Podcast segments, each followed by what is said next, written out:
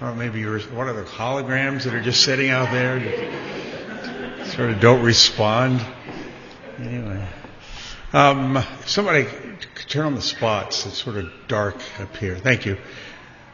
Um, I give you another date to put on your calendar. I just found out about, and that is July 2nd. It's Sunday, July 2nd, after the afternoon service. Uh, we're all invited to the Millers. And, and Dale said they'll have a fire and he's going to have plenty of sticks. You can roast your own wieners and so forth, hot dogs. So July 2nd, after the afternoon service, you're all invited to the Millers. That's July 2nd. So don't think it's the first Sunday in June. I'm not sure they're ready to feed us first Sunday in June. So keep that in mind. All right, let's give ourselves to the worship of our God. Take your Trinity hymn books and turn to uh, number 19. To God be the glory, great things he hath done. Number 19. That's not it. What is it? Huh? Is it grace symbol? That's it. Yeah. Hymns of grace, number 19. I've got it down as the hymns of grace. Let's stand together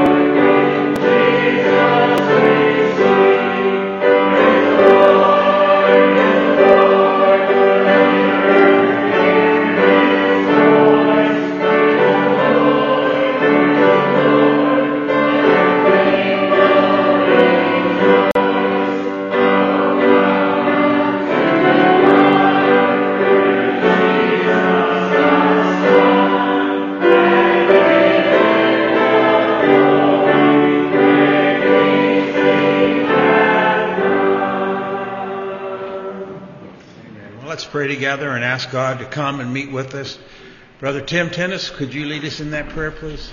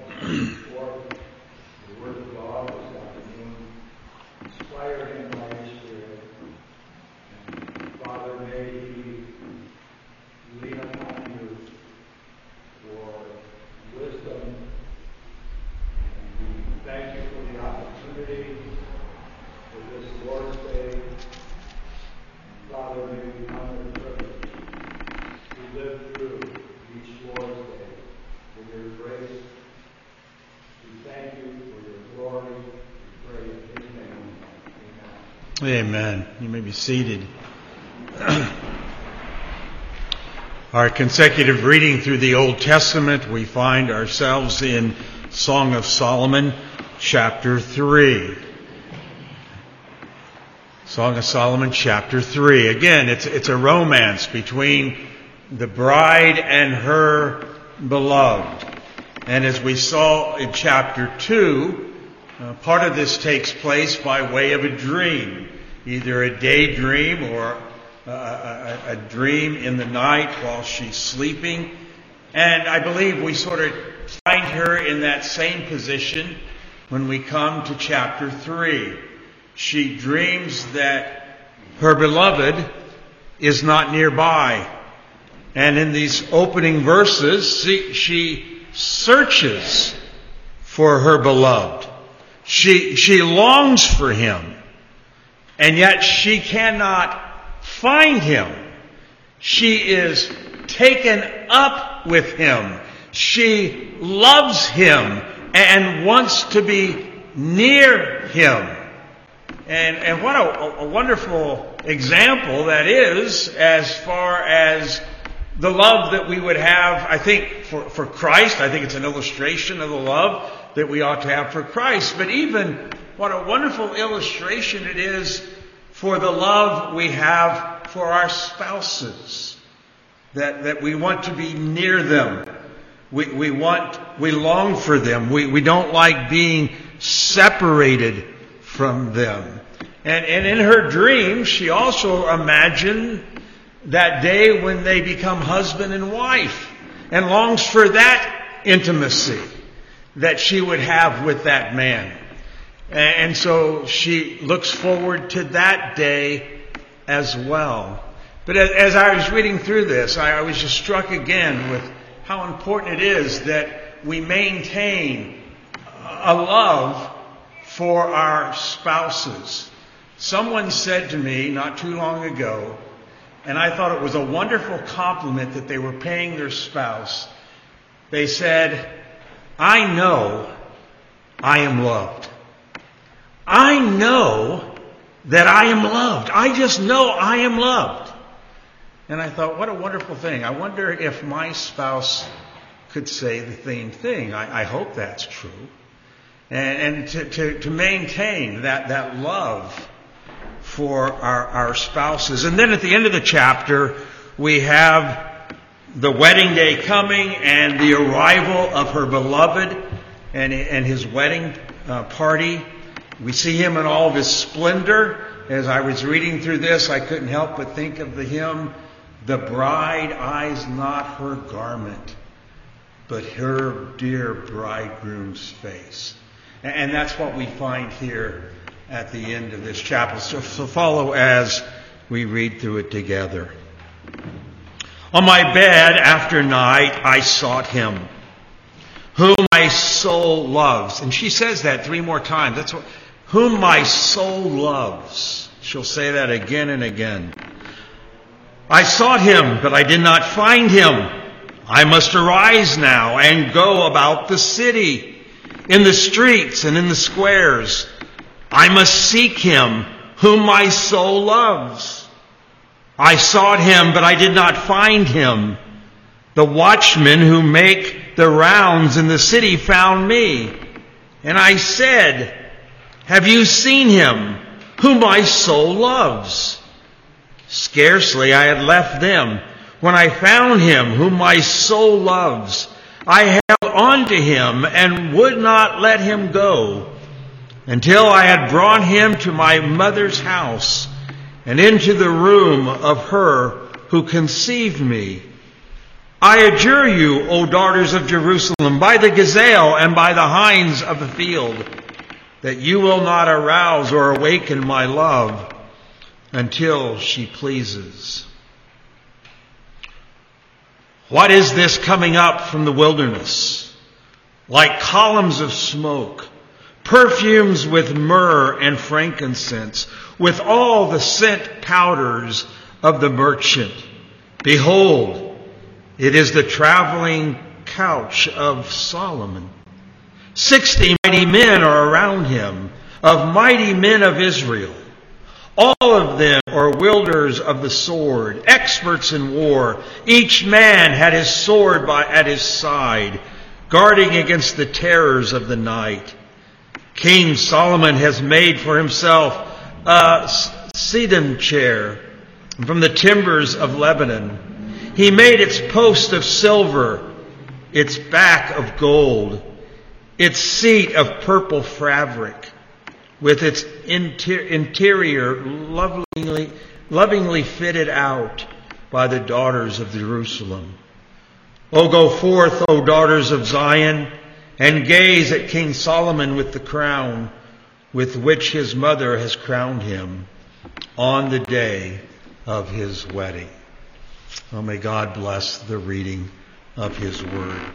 Now let's take our Trinity hymn books and turn to 502.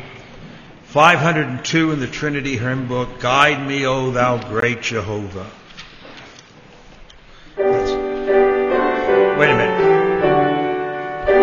I have the, I have what's the page number? 502, but that's 501. I'm doing well today. 501.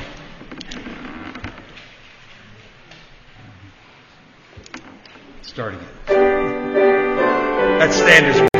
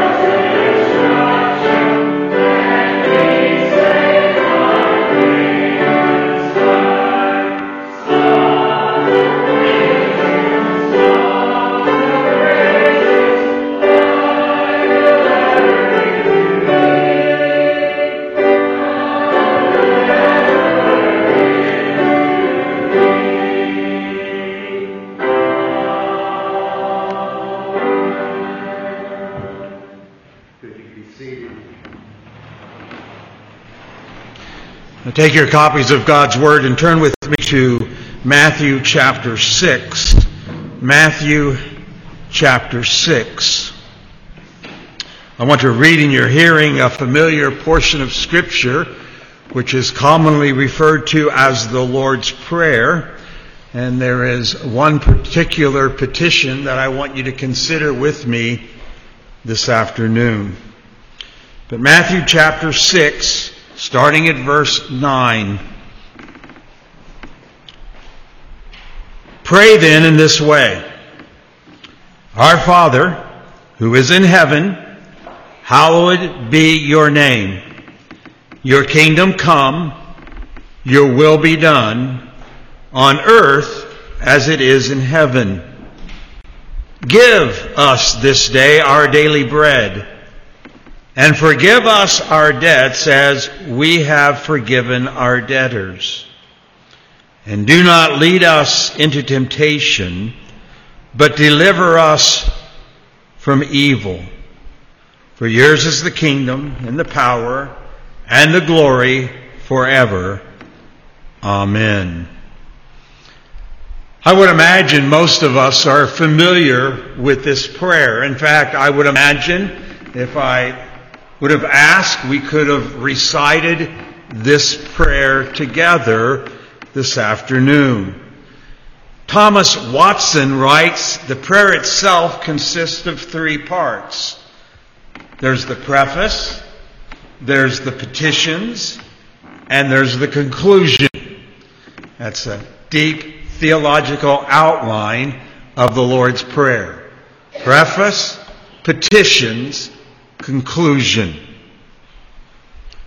When we examine the petitions of this prayer, we will note that the first three petitions focus on what we might refer to as being God centered.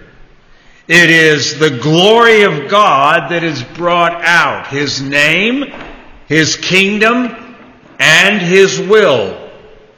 Again, Thomas Watson says this, God's glory is more worth than heaven and more worth than the salvation of all men's souls.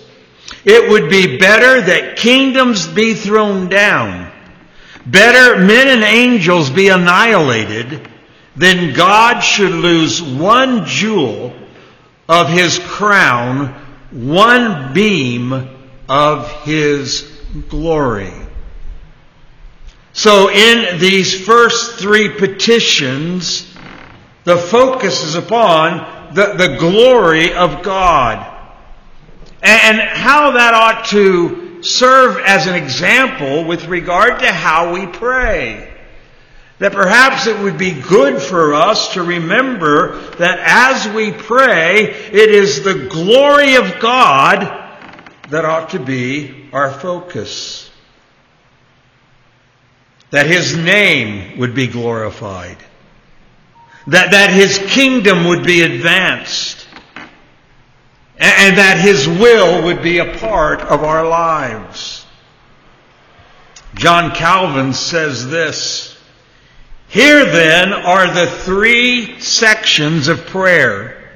In making these requests, we are to keep God's glory alone before our eyes while leaving ourselves out of consideration and not looking to any advantage for ourselves.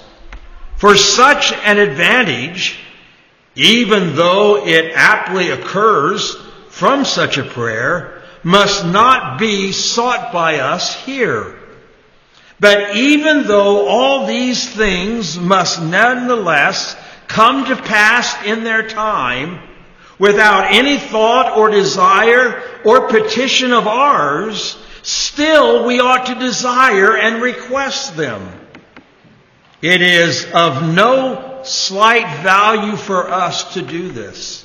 Thus, we may testify and profess ourselves servants and children of God, zealously, truly, deeply committed to the best of our ability to His honor. This we owe our Lord and Father. And therefore, men who do not, with this desire and zeal to further God's glory, pray that God's name be hallowed, that His kingdom come, that His will be done, should not be reckoned among the children of God's children and servants, inasmuch as these things will come to pass, even against such men's consent. The result will be to their confusion and destruction. And so we learn immediately that, that as we pray, it is for the glory of God. But then we come to the next three petitions. And they do deal with our needs. It's, it's, it's almost takes us back. One moment we are thinking about the glory of God, His kingdom, His name, His will.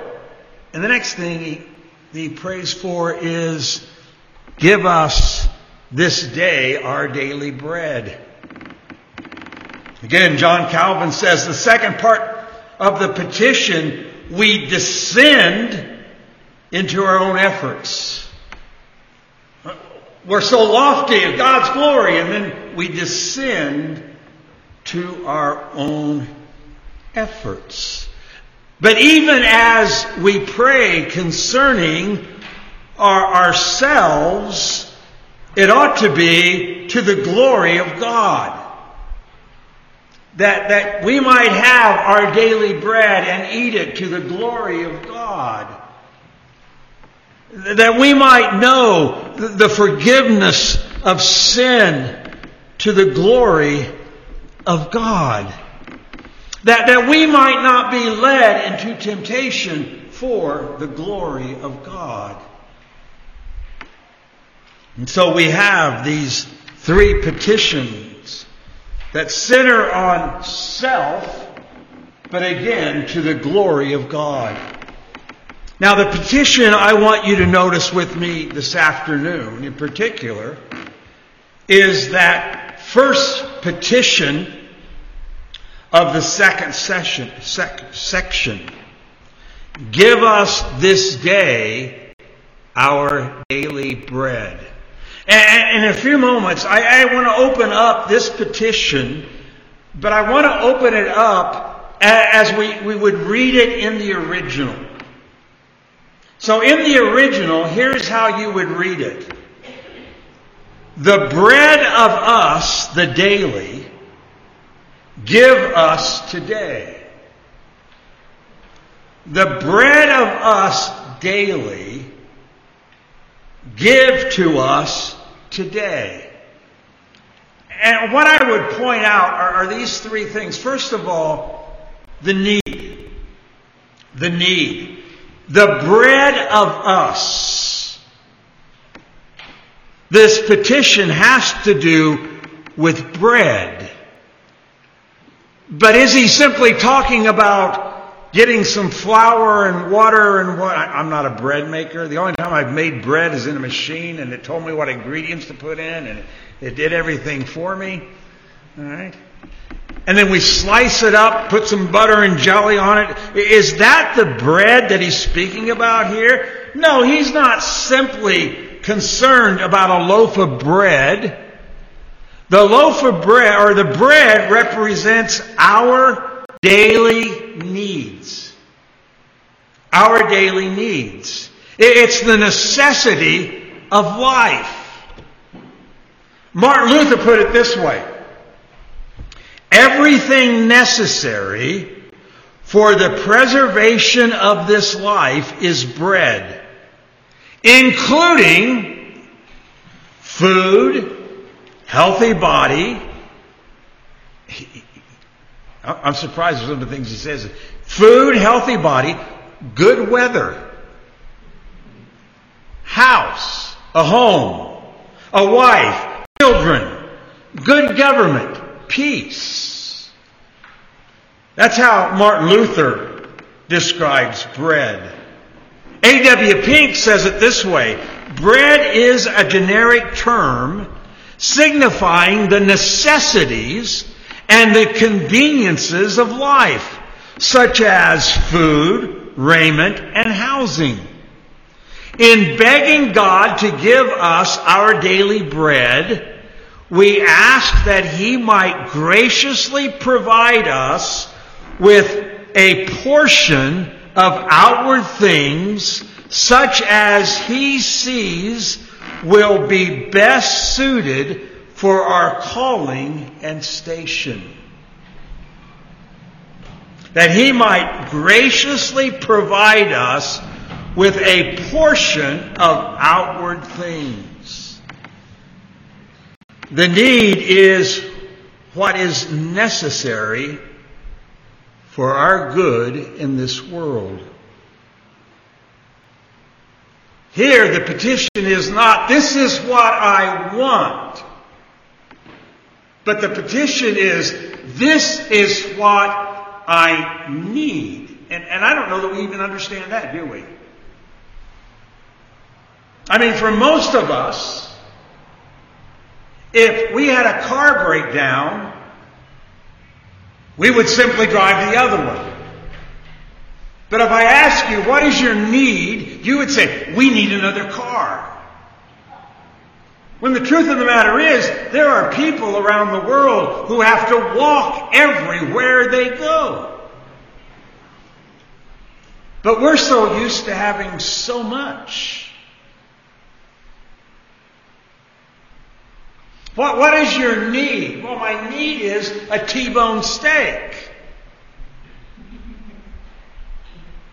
When there are thousands who may only get one meal today, who would think that what we had downstairs a few minutes ago was a feast. What's our need? What do we have need of? And to be honest, we have very little need. And often we take that for granted. Proverbs 30. Proverbs chapter 30.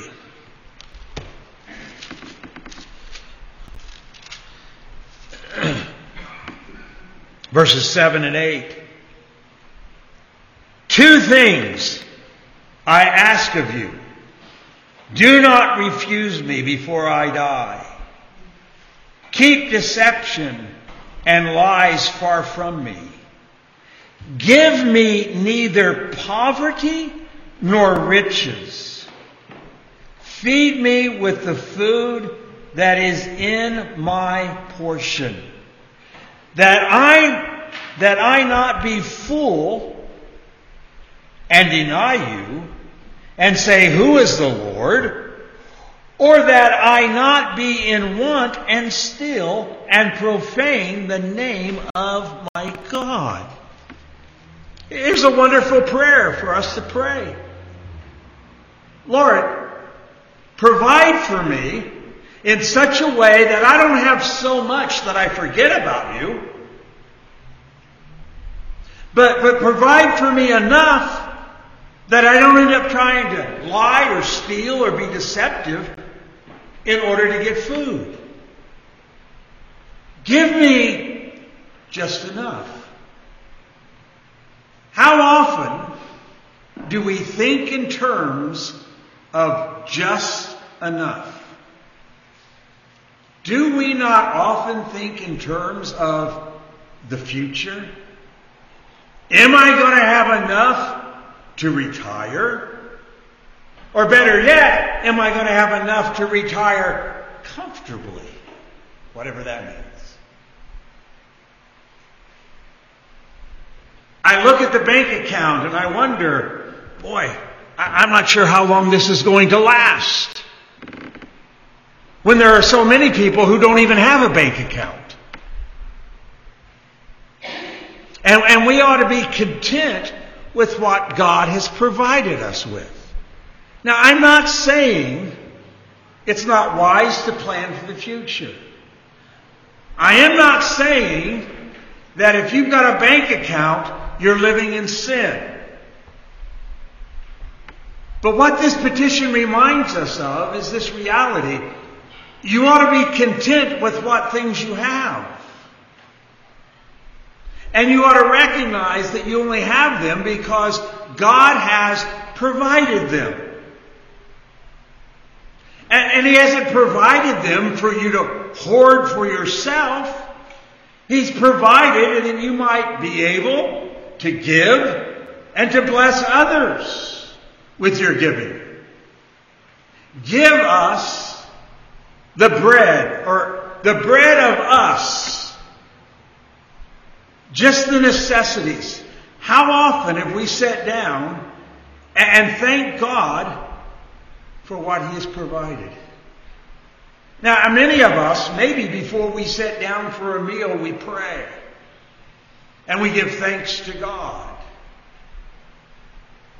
Someone has said maybe we ought to practice even after we eat to give thanks to God. Because He's provided for us.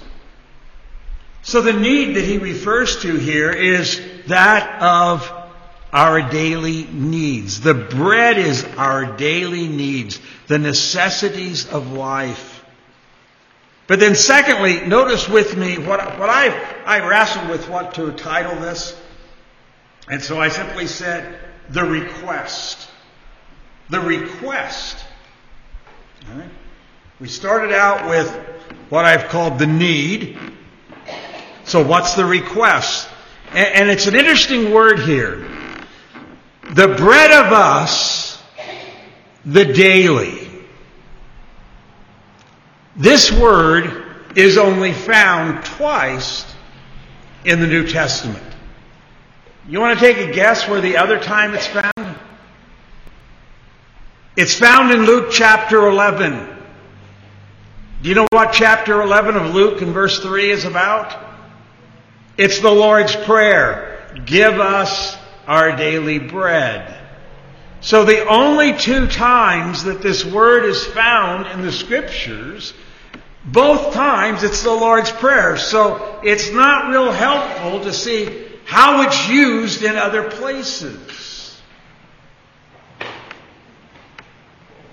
The word means what is necessary, what is essential for the coming days. That which is necessary or essential from the coming days. And really, when this was written, and our Lord prayed, taught us to pray, the bread of ours, the bread of us daily, those sitting around listening would know what he's talking about.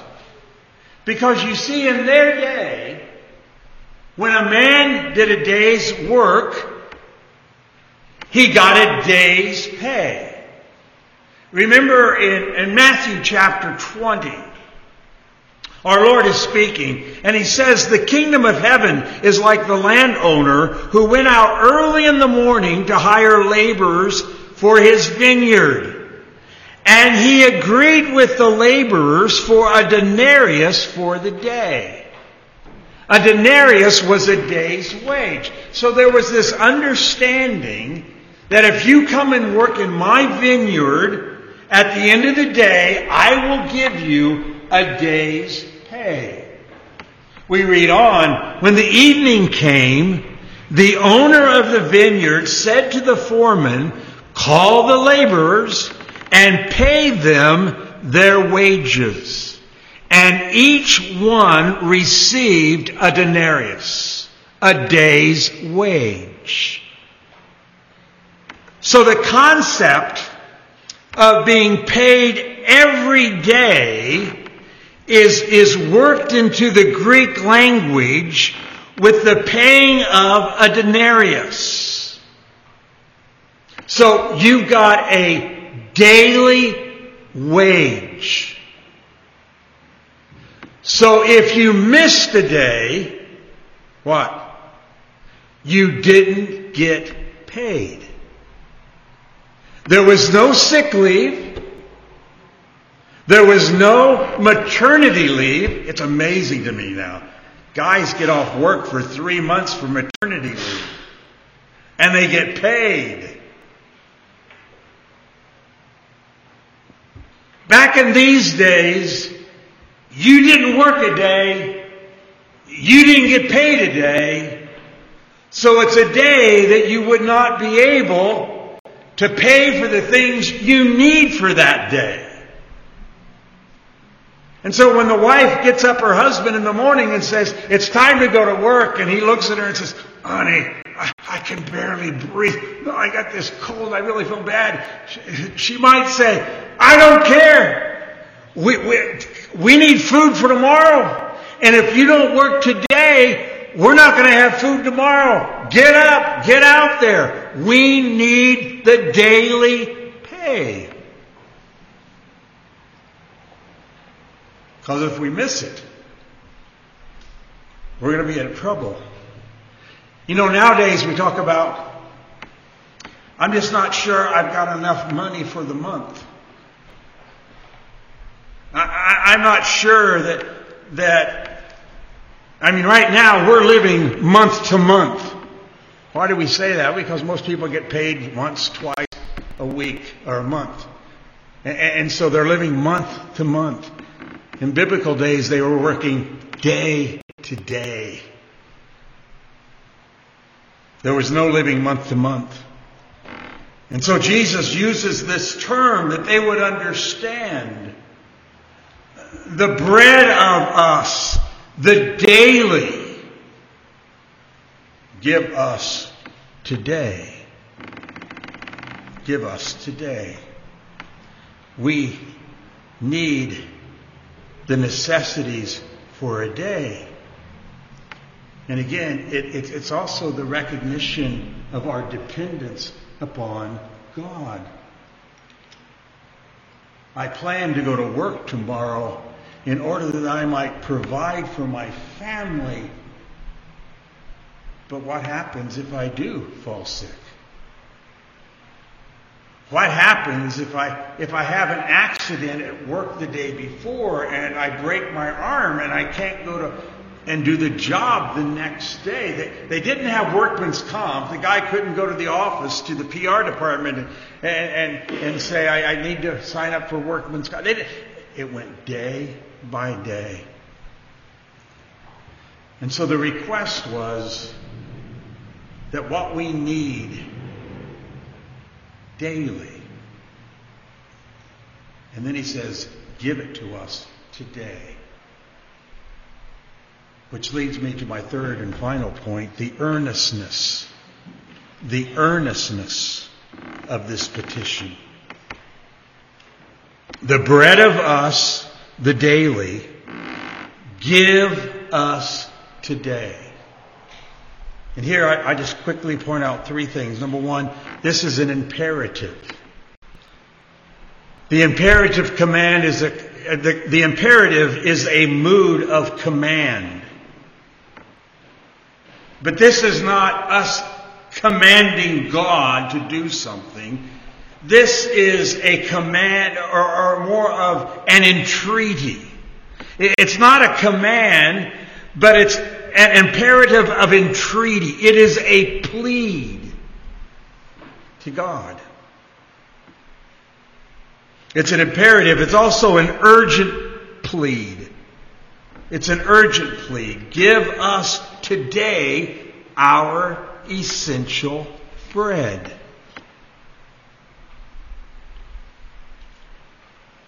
There is this thought that God must do that. I, I'm dependent upon you. He must provide it or we will go without. Pastor MacArthur says, when all our needs are met and all is going well in our lives, we are inclined to think that we are carrying our own load. We earn the money, but our own but our own food and clothing. We pay for our own house. Yet, even in the hardest working person, I'm sorry, yet even the hardest working person owes all that he has earned to God's provision. Sometimes when we have plenty, we think we've done it. Look what I, I'm a self-made man. This is my money. This is what I've done. But even the wealthiest man, even the hardest working man, whatever he has received, he needs to recognize it comes from God. It comes from God. And therefore we ought to have a thankful heart. A thankful heart for what God has allowed. We ought to hold nothing with, with, with a tight grip, but to recognize this, this is what God has given to me. And may He be pleased to use it as He wills. It's not mine, it's His. And I want to use it all for His glory. My next door neighbors, lovely family, have three children, and they were out playing frisbee the other day, just as I was walking out on the deck, and I saw the frisbee come flying into my yard. And, and the girl came over to get it. She looked up at me. Hi. I said, What are you doing in my yard? And I said, I'm just kidding. I, we know each other well. Uh, and, and, and, my neighbor's, the little girl's father said, You better grab that quickly before that old mean neighbor of ours gets upset with you. And I, and some of you looked like, Really? We were all joking around. They're fine neighbors. But I said, You know, this yard is yours to use for whatever. It's God's given it to us. Run in the yard as much as you want. And that, that ought to be our attitude with everything. This is God's. And I just want to use it for His glory and for His, His honor. Deuteronomy 8 and verse 18, But you shall remember the Lord your God, for He is the one who is giving you the power to make wealth. You better remember the Lord your God because He's the only reason you have anything you have. What have you got that you did not receive from God? Now there are some of us or some who live as though this is mine and give no thought to how I can use it for the glory of God. So it's an imperative, it's an urgent plea, but there's one other thing about this. It's a community. And by that, I notice what it says. It doesn't say, give to me my daily bread. What does it say? Give to us our daily bread. Give to us. There is the, the idea of, or the thought of a community. This is not a petition about me, but, but it ought to include others. When I see my brother and sister in need, I'm praying that their, their need will also be met. And if I can help with that, then, then Lord, I want to help with that. It's a recognition that we're all in this together. And so we see here this, this petition, which I trust you'll remember is the bread of us, the daily, give to us today. And so, what do we learn from this? Well, there are several things. One thing is this petition will keep us from a spirit of self sufficiency. A spirit of self sufficiency. I am dependent upon God. It'll keep us from a spirit that I'm a self made man. And everything I have, I have because I've earned it, or I deserve it, or I whatever. Someone may say, I was a wise investor. That's why we're doing so well. I did this. Well, how come you were such a wise investor and somebody else wasn't? It'll keep us from a spirit of greed. This is what God's given me. May He use it for His glory and for his honor. Another lesson we can glean from this is this petition teaches us that it is permissible and good to cry to God for temporal goods, temporal needs. Nothing wrong with asking God for temporal needs. We ought to ask Him. He's the only one that can provide it. Now, here, let me put my pastor's hat on and say that there are, there are temporal needs that we have and that we ought to be pleading with God for, asking God for. We ought to be content with our building. It is a building. Air condition is not a need. All right? It's not. But reality is, this building is. I've had someone this week tell me, we're not coming because we can't get downstairs to the bathroom. That's a reality. And so, Lord, we're thankful for our building. But for greater usefulness, could it be that you provide for us a different building? And then how does that work if you've seen the bank account? But we'll trust you. That's a, that's a need. We, we have a young man who's come into our midst who desires a good thing. You know what a good thing is? He desires the office of an elder. And, and as we wait to see if, if God would have him be an elder in our midst, then we need to be beginning to ask the question so, so how do we provide for him if God is pleased to do that? That's a need. And so we ought to be asking God to give us direction and give us discernment. I mean, it's one of the things your church officers have wrestled with. What do we need worse, another building or another elder? And, what does that look like? And so we trust God. We wait on Him. You know, when it comes to these things, sometimes we can we can begin to worry about the future and what it looks like. I do that. And those are times when I need to step back and say, you know what? When it comes to meeting my need, my God did not hesitate to meet my greatest need. And he did that by giving his own son on my behalf.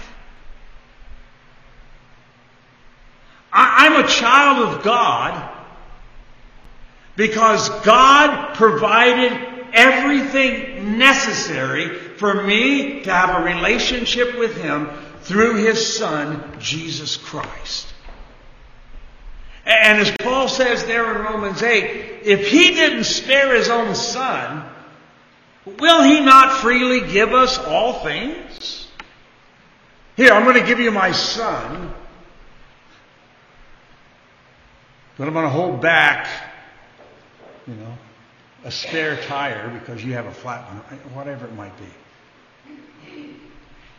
He argues from the greater to the lesser.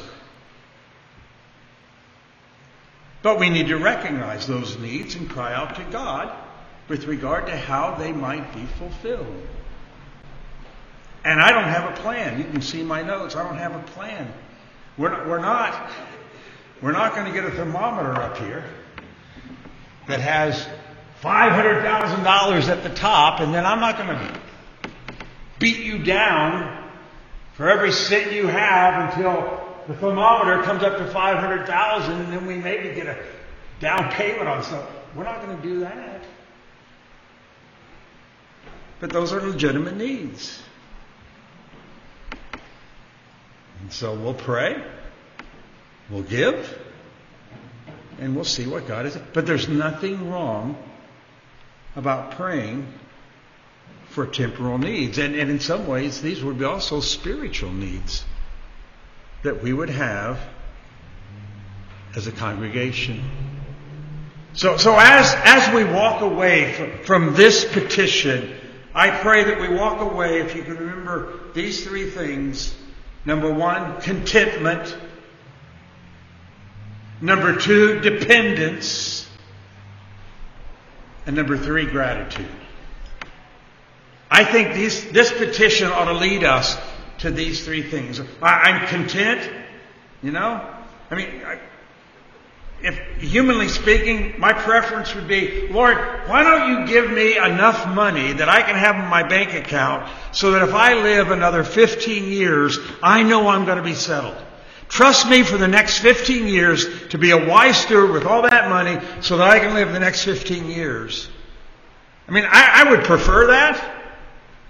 But if he did that, I wouldn't be as dependent upon him. And so, he hasn't done it. But I can trust him. He will take care of us and will do us good. So, contentment, dependence, recognizing I am dependent upon God for everything. And then to give thanks.